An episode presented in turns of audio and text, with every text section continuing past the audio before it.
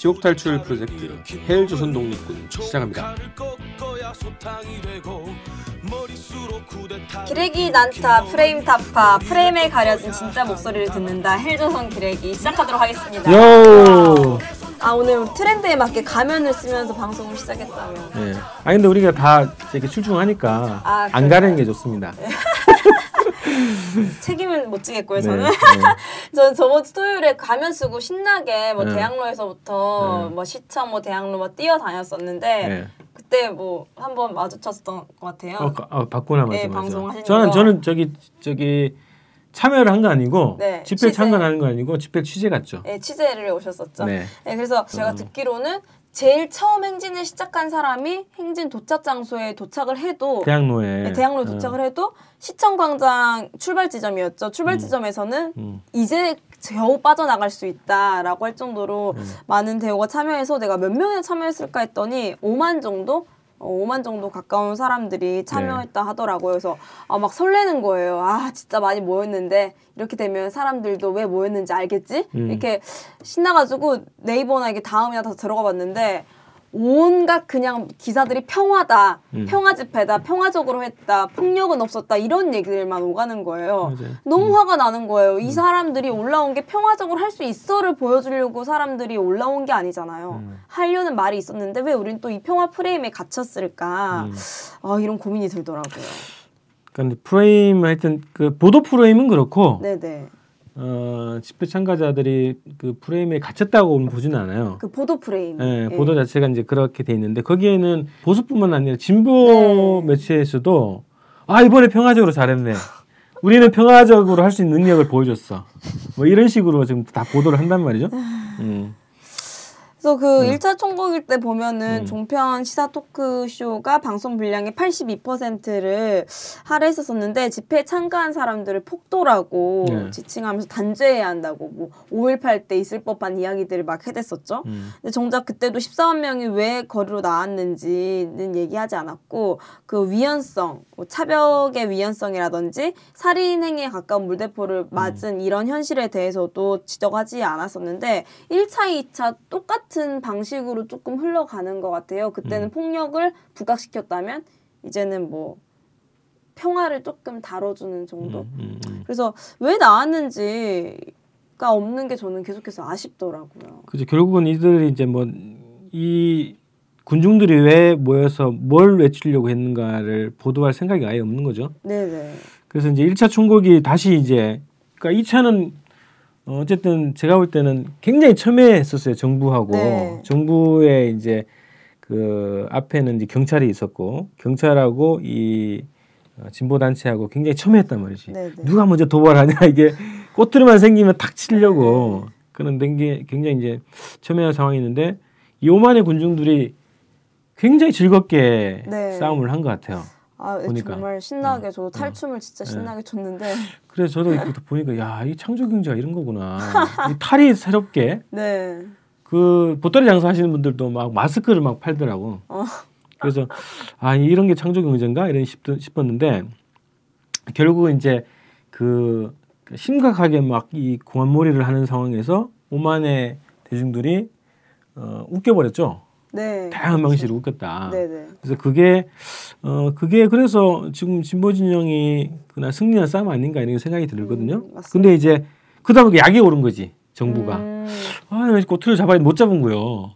그쵸. 그래서 다시 지난 14일 날 1차 총궐기에 자료 화면을 가져와 가지고 네. 다시 이거를 어, 가지고 있나요? 소요죄를 적용 검토하겠다 음. 이런 얘기를 한 거란 말이죠. 소요죄 소요죄가 어떤 거죠? 어 오랜만에 듣죠. 네. 되게 익숙한데 낯서네요. 아, 그렇죠. 이거 본 찾아보니까 형법에 115조의 소요라는 게 있어요. 네네. 이 내용이 보니까 다중이 집합하여 폭행, 협박 또는 성괴 행위를 한 자는 1년 이상 10년 이하의 징역이나 금고 또는 1,500만 원 이하의 벌금에 처한다. 이- 이런 거예요. 네. 그러니까 이제 어, 저게 이제 소요죄 소요죄다 이렇게 되면 거기에 참가한 사람들 다 개별적으로 다 적용시킨다는 거예요. 음, 그러니까 보면 1,500만 원이 별로 비싸지 않네 이렇게 느낌 들잖아. 근데 한 사람당 비싸죠. 그러니까 심 어, 5만 14만 예. 근데 예를 들면 뭐 민주노총 집회를 했는데 민주노총에 벌금 1,500만 원 떨어졌다 그러면 크게는 안 느껴진단 말이지. 네. 근데 이 소유죄를 적용하면 거기에 참가한 10만, 15만 명이 다 개별적으로 1,500만 원을 내야 되는 그런 음. 조항이라는 거예요.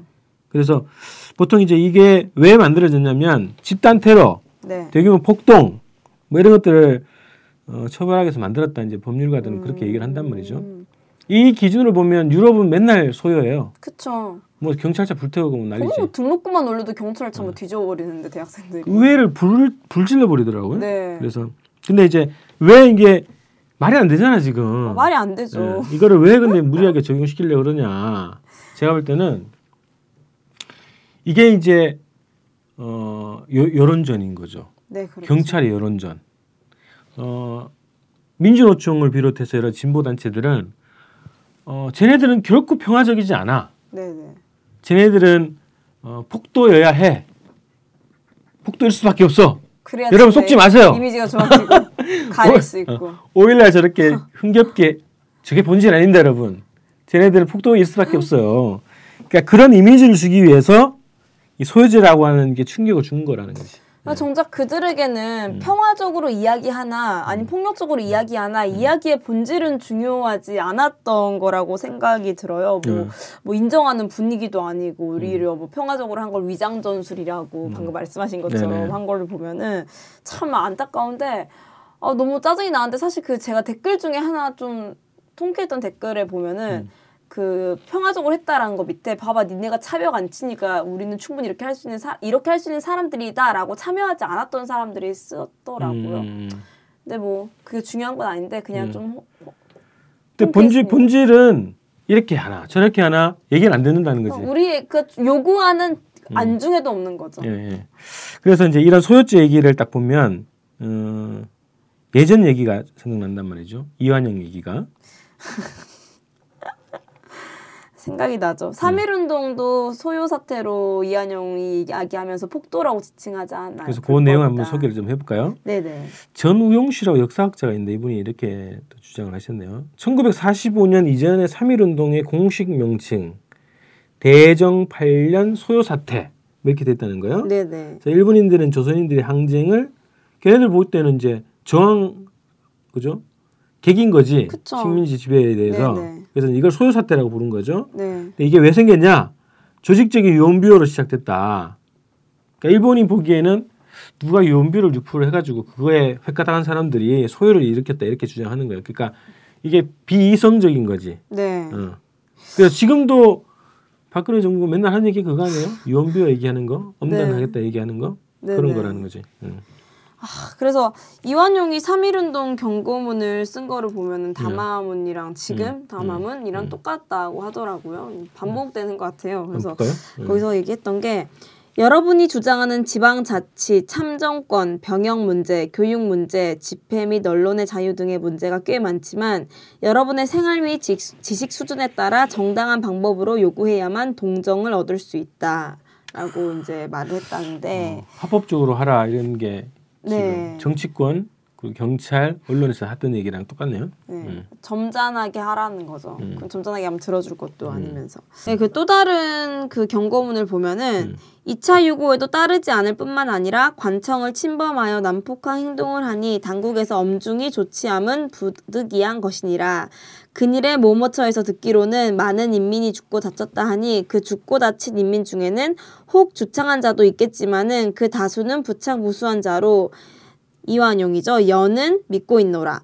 농사 때가 임박하니 안심하고 생업에 종사한 즉 안락이 있을 것이요 망동을 따라하면 즉 죽고 다침이 목전에 있으니 이것이 바로 삶 중에 죽음을 구함이 아닌가 자신이 삶 중에 죽음을 구할 뿐만 아니라 망동함으로 인하여 그 부근에서 횡액으로 죽고 다침에 이르는 자가 많이 있으니 무슨 일인가 눈뜨고 못 볼 일이요 귀로도 듣지 못할 일이로다 약간 이제 옛날 그 어투죠. 네네. 어투인데 어, 똑같네요. 그러니까 가만히 있으라는 거죠 예, 예. 가만히 그 지- 있어라 그 집에 돌아가서 생업에 종사해라. 네네. 이런 거죠. 똑같은 프레임 100년 동안 이어지고. 소름이. 돋네요. 100년을. 그래서 제가 이거 보면서 이제 그 정부가 수요 사태 얘기했잖아요. 네네. 그러니까 일제 시대 때 이제 일제 어가 이제 그런 주장을 했단 말이죠. 네. 그리고 그거에 대해서 친일파들이 거기에 이제 말을 얹은, 얹은, 건- 얹은 거지.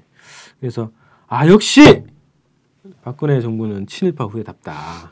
어, 친일 후손이다 완전히. 네네. 뭐 이것이 이제 그 본질이라고 보는 거고요. 네. 그래서 아까도 말했지만 이들한테 폭력 집회 무슨 평화 집회 이게 중요한 게 아니지. 중요한 게 아니죠. 삼보일배를 하든 무슨 문화제를 하든 어떤 식의 시위를 하- 하더라도 이들한테는 본질적으로 똑같은 게안 된다는 거지. 네, 그렇죠. 네.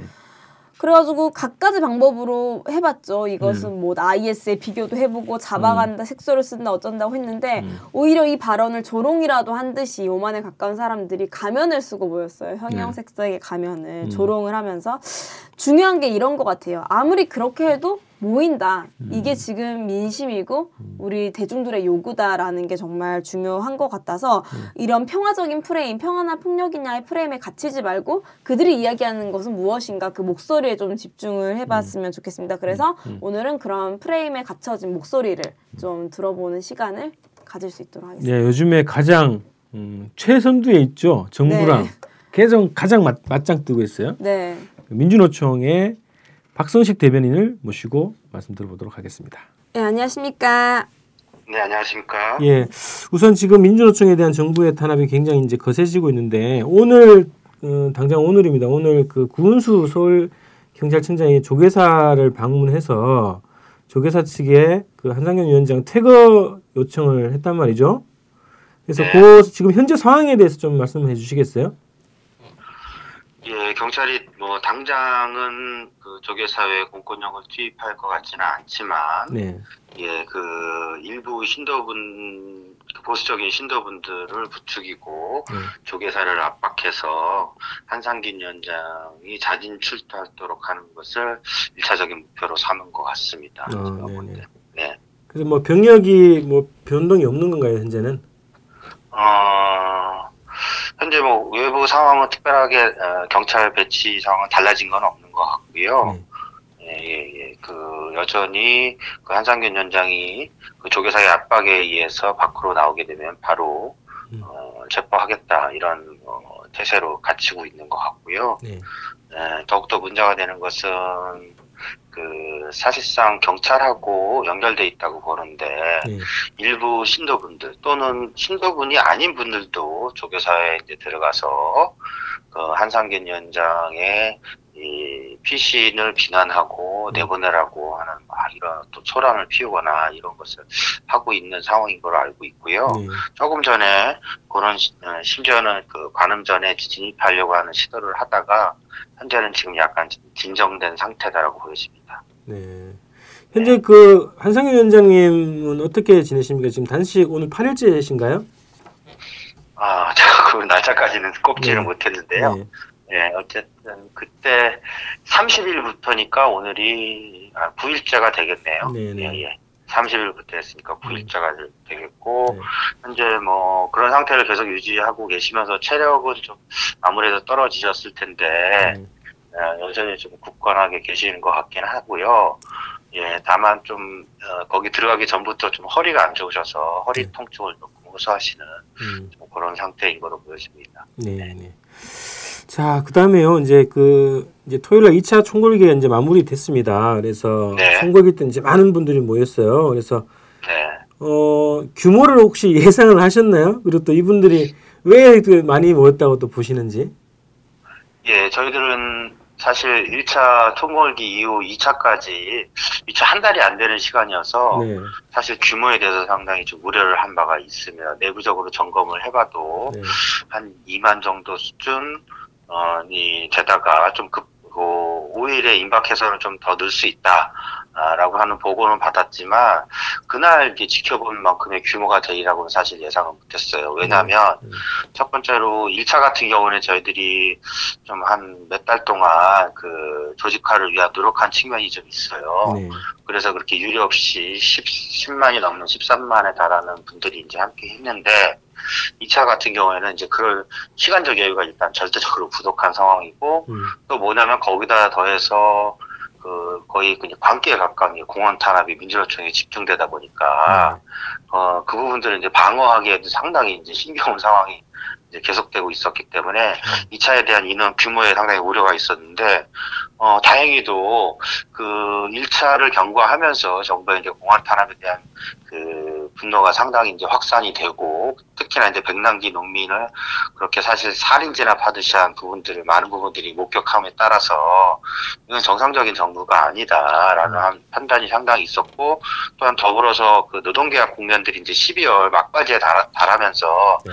이 부분들에 대한 그 위기의식도 상당히 공감대를 이루면서 어, 시민들의 이렇게 335 이게 자발적 참여도 있었고 1차 때 함께하지 못했던 그 시민사회 진영의 단체들도 음. 굉장히 적극적으로 이번 2차 대회에 참석함에 따라서 저희들이 예상했던 규모를 넘어선 것으로 파악하고 있습니다. 네, 네.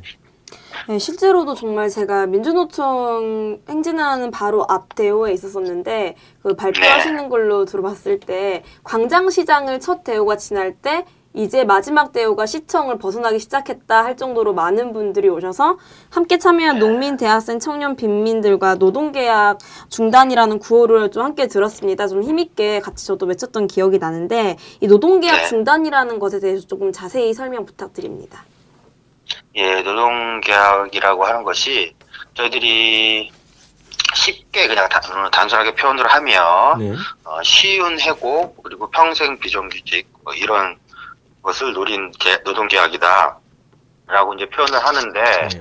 현재 두 가지 방향으로 어, 정부가 추진을 하고 있어요. 첫 번째는 국회 입법을 통해서 추진하는 게 하나 있고 또 하나는 정부가 입법 어, 절차를 밟지 않고 국무회의를 통해서 행정 지침을 발표하는 방식으로 두 가지 이제 형식적인 절차를 거치려고 하는데 네, 첫 번째 이제 국회에서 추진하는 노동계약 입법의 핵심적인 내용은 그 현재 우리는 그 우리나라의 주당 최대 허용할 수 있는 노동 시간이 52시간 까지다라는 것이 네. 어, 올해 법률적 판단이에요. 음. 에, 그런데 이 부분들이 이제 적용이 되면 이제 사용자들이 부담이 늘어나니까 어, 국회가 입법을 통해서 어, 주당 노동 시간을 최대 60시간까지 8시간 특별 근로 연장을 할 수 있다라고 하는 부분들을 추진하려고 하는 게 하나가 있고요. 네. 그리고 작년까지 작년에 상당히 논란이 됐던 통상임금 범위를 좁히려고 하는 게 하나 있고 결국에 가서는 이거는 이제 임금 삭감이 되는 거죠. 네. 그리고 또 하나는 어, 더욱더 이제 심각한 것은 그 비정규직을 확산시키는 어떤 입법인데 뭐냐면 현재는 어, 비정규직 어, 고용기간이 2년을 넘게 되면 정규직으로 전환하게 돼 있는데 네. 네. 이 정규직으로 되기 전에 사다리를 이제 걷어차버리고 4년으로 연장한 후에 약간의 이직 수당만 주, 주- 이제 주, 주고 계약 해지 해고를 하게 되면 정규직 전환하지 않아도 되는 이런 법을 음. 추진하고 있고요. 또 하나는 이제 그런 직접 고용 기간제 병- 비정규직이 있는 것 뿐만 아니라 더 심각한 비정규직은 사실 간접 고용 비정규직이에요. 그래서 이 간접 고용 비정규직 중에 이제 파견 고용이라고 하는 형태가 있는데 이 파견 고용이 현재로서는 32개 업종에만 허용되고 나머지는 금지되어 있는 상태예요. 근데 이 부분들을 어, 특정 연령에 있어서는 완전히 이제 어, 허용하겠다. 음. 라고 하는 거고 그리고 저 고소득 전문직에서도 완전히 허용하겠다 파견 고용을 그렇게 해서 사실상 비정규직을 확산하는 정책을 예. 그, 그 국회가 새누리당이 이제 밀어붙여서 입법하려고 하는 거고 정부가 해천 행정지침으로 이제 발표하려고 하는 것은 일단 입법상을 지켜본 후에 이제 발표할 것 같은데 음. 뭐냐면 그 일반 해고라 그래서 회사가 일방적으로 성과 목표를 이제 지시를 합니다. 그리고 지시를 해서 이것에 다달하지 못했을 때는 임금도 삭감하고 만약에 아, 한 2회 연속 다달하지 못했다라고 하면 저성과자라고 찍어가지고 해고시킬 수 있는 이런 음. 제도를 도입하는 것이 하나가 있고 또 어, 임금 체계와 관련해서 현재 보편화가 되고 있는 호봉제를 이제 무너뜨리고 그 성과급 체계로서 임금 체계를 변화하고 싶은데 변화시키고 싶은데 정부나 이제 그 재벌 같은 경우에는 근데 이게 그걸 가능하게 하려면 취업 규칙을 이제 바꿔야 되는 거예요. 음. 그래서 정부가 행정지침을 통해서 이전에는 취업 규칙을 노동자한테 불리하게 바꾸려면 노동자 과반 이상의 동의를 얻어야 되는데 앞으로는 동의 없이 바꿀 수 있도록 하는 음. 이런 방안을 추진하는 것이 노동계약의 핵심이라고 보시면 되겠습니다. 네, 네. 네. 어제 저희가 그 기아 노동자 그 최정명 한기업 씨와 이제 인터뷰를 좀 진행을 했어요. 네. 그, 그분들 같은 경우에는 뭐 대법원에서 판결이 나도 사용자가 그거를 수용하지 않고 또 정부가 네, 그걸 네. 강제하지 않고 있는 뭐 이런 지형이란 말이죠. 네. 근데 이제 그 새누리당이 제출하고 있는 노동 관련 법안이 어 실제로 더 이제 통과되면 이런 어 것이 더 뭐 확대될 것은 이제 불을 보듯 뻔할 거란 말이죠. 예. 그래서 그런 아니, 이미 예, 예. 예, 예, 말씀하세요. 네, 그런 것이 어떻게 좀 전개될 것으로 예상을 하십니까? 예, 그러니까 사내하청이라고 이제 보통 말씀을 하는 영역인데요. 네. 아, 그 부분들은 이미 충- 굉장히 이제 확대 일로에 있는데 음. 지금 문제는 이게 사실 법원에 의해서 대법원까지 가서 어, 위장 도급이고 불법 파견에 해당된다. 그래서 음. 정규직으로 어, 음, 전환해야 된다라고 하는 것들이 그 법의 판단이에요. 네. 그런데 이게 이제 그 대표적으로 현대 기아차 같은 경우에가 그런 판결을 받았음에도 불구하고 그냥 뭉개고 있는 거죠. 음. 정규직 전환 안 시키고 어, 꼼수로서 어, 일부 이제 신규 채용 방식으로 네. 부분적으로만 에, 이제 정규직으로 채용하는 방식으로 인해서 꼼수를 부리고 있는데 이게 버티기가 사실 그 아, 무리 재벌이라고 하지만 뭉개고 있지만 사회적 여론이 계속 악화되다 보니까 음, 이거를 이제 새누리당이 나서 가지고 아예 이제 합파 시켜주겠다. 음, 음, 네. 어, 이런 이제 그 수순을 밟고 있는 거거든요. 네, 네. 뭐냐면 그 사내 하청이 불법 파견임을 판단하는 데 있어서 핵심적인 요소가 그 원청인 현대자동차를 가령 예를 들면 현대기아차가 그 사내하청 업체 내부 있는 업체의 어, 노동자들의 어떤 관리 감독을 한다. 음, 뭐 이런 것들을 를 기반으로 해서 이거는 사실상 어, 현대기아차가 원청이고 실질적인 사용자다라고 그래서 불법 파견 판정을 받게 돼 있는데 네. 이제 새누리당이 법을 어떻게 바꾸려고 하- 하냐면 이런 불법 파견 판정을 받, 받을 수 있는 그 몇 가지 이제 판단 요건들이 있어요. 이 음. 판단 요건들을 없애버리겠다고 하는 음, 거거든요. 음, 음. 예, 예. 그래서 이게 어 그 위장 도급인지 불법 파견인지 하는 판단의 근거들을 그 희석시키고 어 삭제해버리겠다라고 하는 의도거든요. 그러면서 음. 거기다 대고 아 이게 무슨 뭐 비정규직의 고용 안정을 위한 조치다라고 얘기하면 하고 있는 거고 음. 약간의 당근은 또 이런 본질을 감추기 위해서 약간의 당근을 제시를 합니다. 그러니까 사내 하청 노동자들의 그뭐 복 그러니까 복지 차별을 조금 더그 격차를 좁혀야 된다. 음. 라고 하는 이런 조치는 넣고 있지만 이거는 본질적으로 이런 사내 하청을 어, 합법화시켜주기 위한 네. 자기네들의 본질적 의도를 감추려고 하는 약간의 음. 꼼수죠. 네. 음. 네. 네, 그리고 그 11월 21일에 민주노총 압수수색을 시작으로 해가지고 민주노총에 대한 탄압이 본격화되고 있고 지역에서도 추가로 그 압수수색 소식이 들려오는데 지금 현재 네. 상황은 좀 어쩌한지 자세한 설명 부탁드립니다. 아, 예, 저희도 상당히 심각하게 받아들이고 있고요. 그 공안 탄압이 시작되는 초기만 해도 저희들이 민주노총이 이제 총파업을 공언하고 노동개혁을 막겠다라고 하는 어떤 그 핵심, 그 핵심 세력이잖아요, 저희들이. 그렇죠. 네, 예. 그러다 보니까 이런 민주노총의 저항을 뒷밟아서 노동개혁을 어, 자기네들의 원하는 방향으로 어, 관철시키겠다라고 하는 그 일환으로 이제 처음에는 받아들였는데 이게 이 전개되는 상황을 보니 단순히 이제 거기 그 수준에서 머무는 것이 아니라 아예 민주노총의 기반 자체를 와해시켜 버리겠다라고 하는 음. 굉장히 그 극단적인 공안 탄압의 의지를 보이고 있는 것 같아서 굉장히 심각하게 받아들이고 있 고요. 네. 그래서 저희도 그렇지만 저희들이 또 이렇게 어, 민주노총이 갖고 있는 저력 중에 하나가 탄압이 굉장히 내부적으로 결속하고 끈질기게 이제 버티는 그런 어떤 저력이 있다라고 저희들은 스스로 좀 믿고 있고요. 예. 어, 그 뭐야 그 정부 여당뿐만 아니라 공안기구까지 총동원돼서 음. 보수 언론까지 총동원돼서 민주노총을 이렇게 아예 괴멸시키고자 하는 그 범정 그 정권의 차원에 있어서 이 도발을 하고 있음에도 불구하고 어, 여전히 그래도 음, 잘 버티고는 있다라고 음. 저희들은 자평을 하고 싶습니다. 어, 그래서 이제 그게 지금 뭐 이 경찰 당 공안 당국이 뭐 여론전을 막 펼치고 있는 상황인 것 같은데 그렇죠. 그 5일 날 집회 2차 집회 끝나고 바로 소요죄를 검토하겠다고 들고 나왔어요. 예, 예. 그거에 대해서 아, 민주노총 상황에서 어떤 입장이신지 좀 얘기해 주시겠어요? 예, 바로 소요 죄에 해당된다라고 결론을 내린 상태는 아닌 것 네, 같고요. 네. 그 부분들을 아마 적극적으로 검토해볼 어, 생각이 있는 것 같은데 음. 그런 생각이 있으면 뭐 나중에 법률적 판단을 통해서 발표하면 될 것인데 음, 그것을 언론에 미리 흘리고 나, 온 이유도 음. 민주노총이 뭐 4일날 뭐 상당히 뭐 어떤 폭동에 해당하는 것을 미리 사전에 기획하고 준비한 것처럼 음, 그런 어떤 이미지를 심어주기 위해서 그런 음. 언론 플레이를 하고 있다라고 저희들은 보고 있고요. 음. 그래서 경찰과 보수 언론이 사실상 이렇게 하나로 이제 결탁을 해서 확인되지 않는 사실 그리고 가능성이 없는 어, 떤 판단들을 막 그냥 어, 여론에 흘리고 그 일반 시민들의 어떤 생각들을 호도한다 저희들은 이렇게 보고 있습니다. 네, 네. 몇 가지 구체적인 사례가 여러 가지 있을 텐데 네. 뭐 요즘 워낙 많아서 그런 것들이 아, 어디서부터 어디까지 얘기해야 될지 참 그 가장 좀 희, 희극적이었던 게 뭐냐면 네. 그뭐 많은 이들 알고 계시지만 저희들 압수수색 가- 해가면서 얼음 깨던 해머망치 가져가면서 네, 네.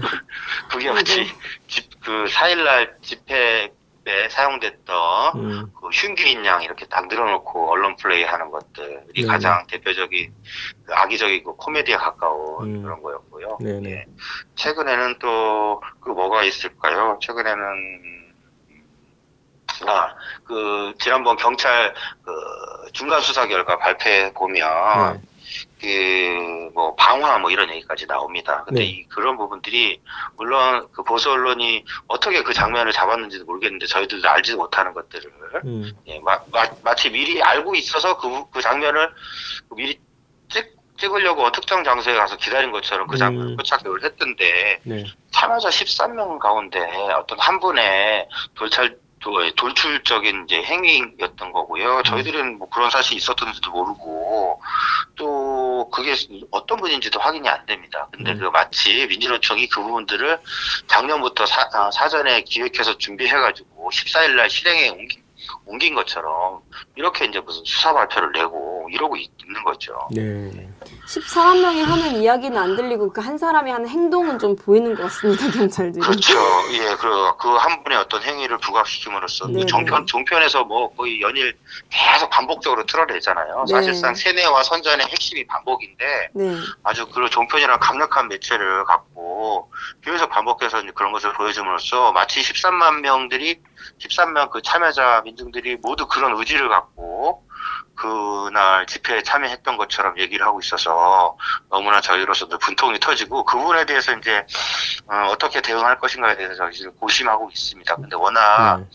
아, 저, 저들이 이제 정권에서부터 종편까지 음. 전방위적으로 몰아붙이다 보니까 네.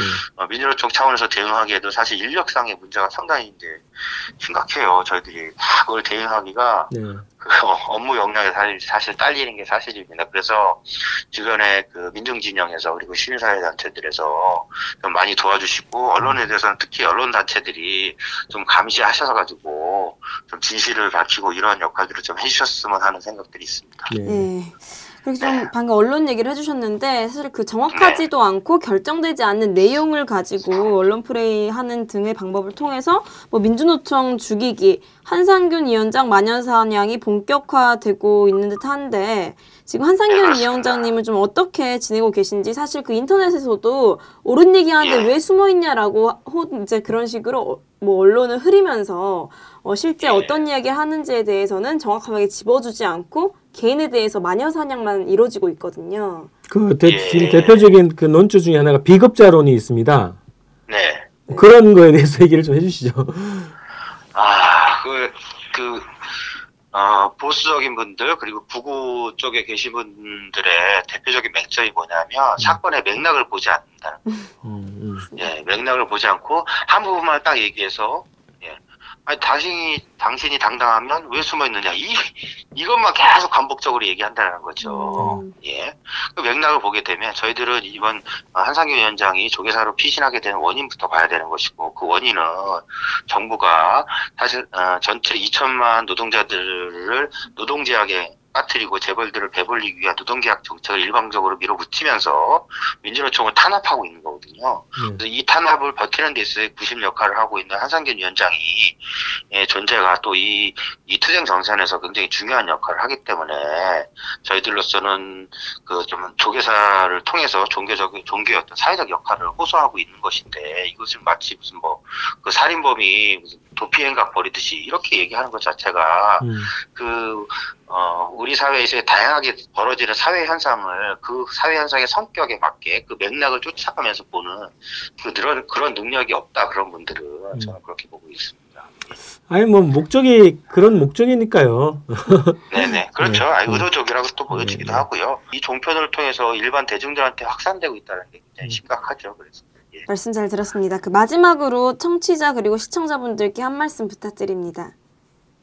예, 아무래도 주권 방송을 청취하시는 분들은 민주노총의 에, 를 둘러싼 현재 상황들을 잘 이해하고 계시리라 믿고요. 예. 저희들이 민주노총이 한상균 위원장을 중심으로 잘 견뎌내고 굳건하게 지난 1차, 2차 아, 총궐 기에 또 중심에 섰던 것처럼 3차도 심차게 이끌어서 이 도저히 상식적으로 용납될 수 없는 이 박근혜 정권의 어, 결정적 어, 저항 국면을 만들 수 있도록 노력할 테니 함께 해 주시기 바랍니다. 네. 네, 감사합니다.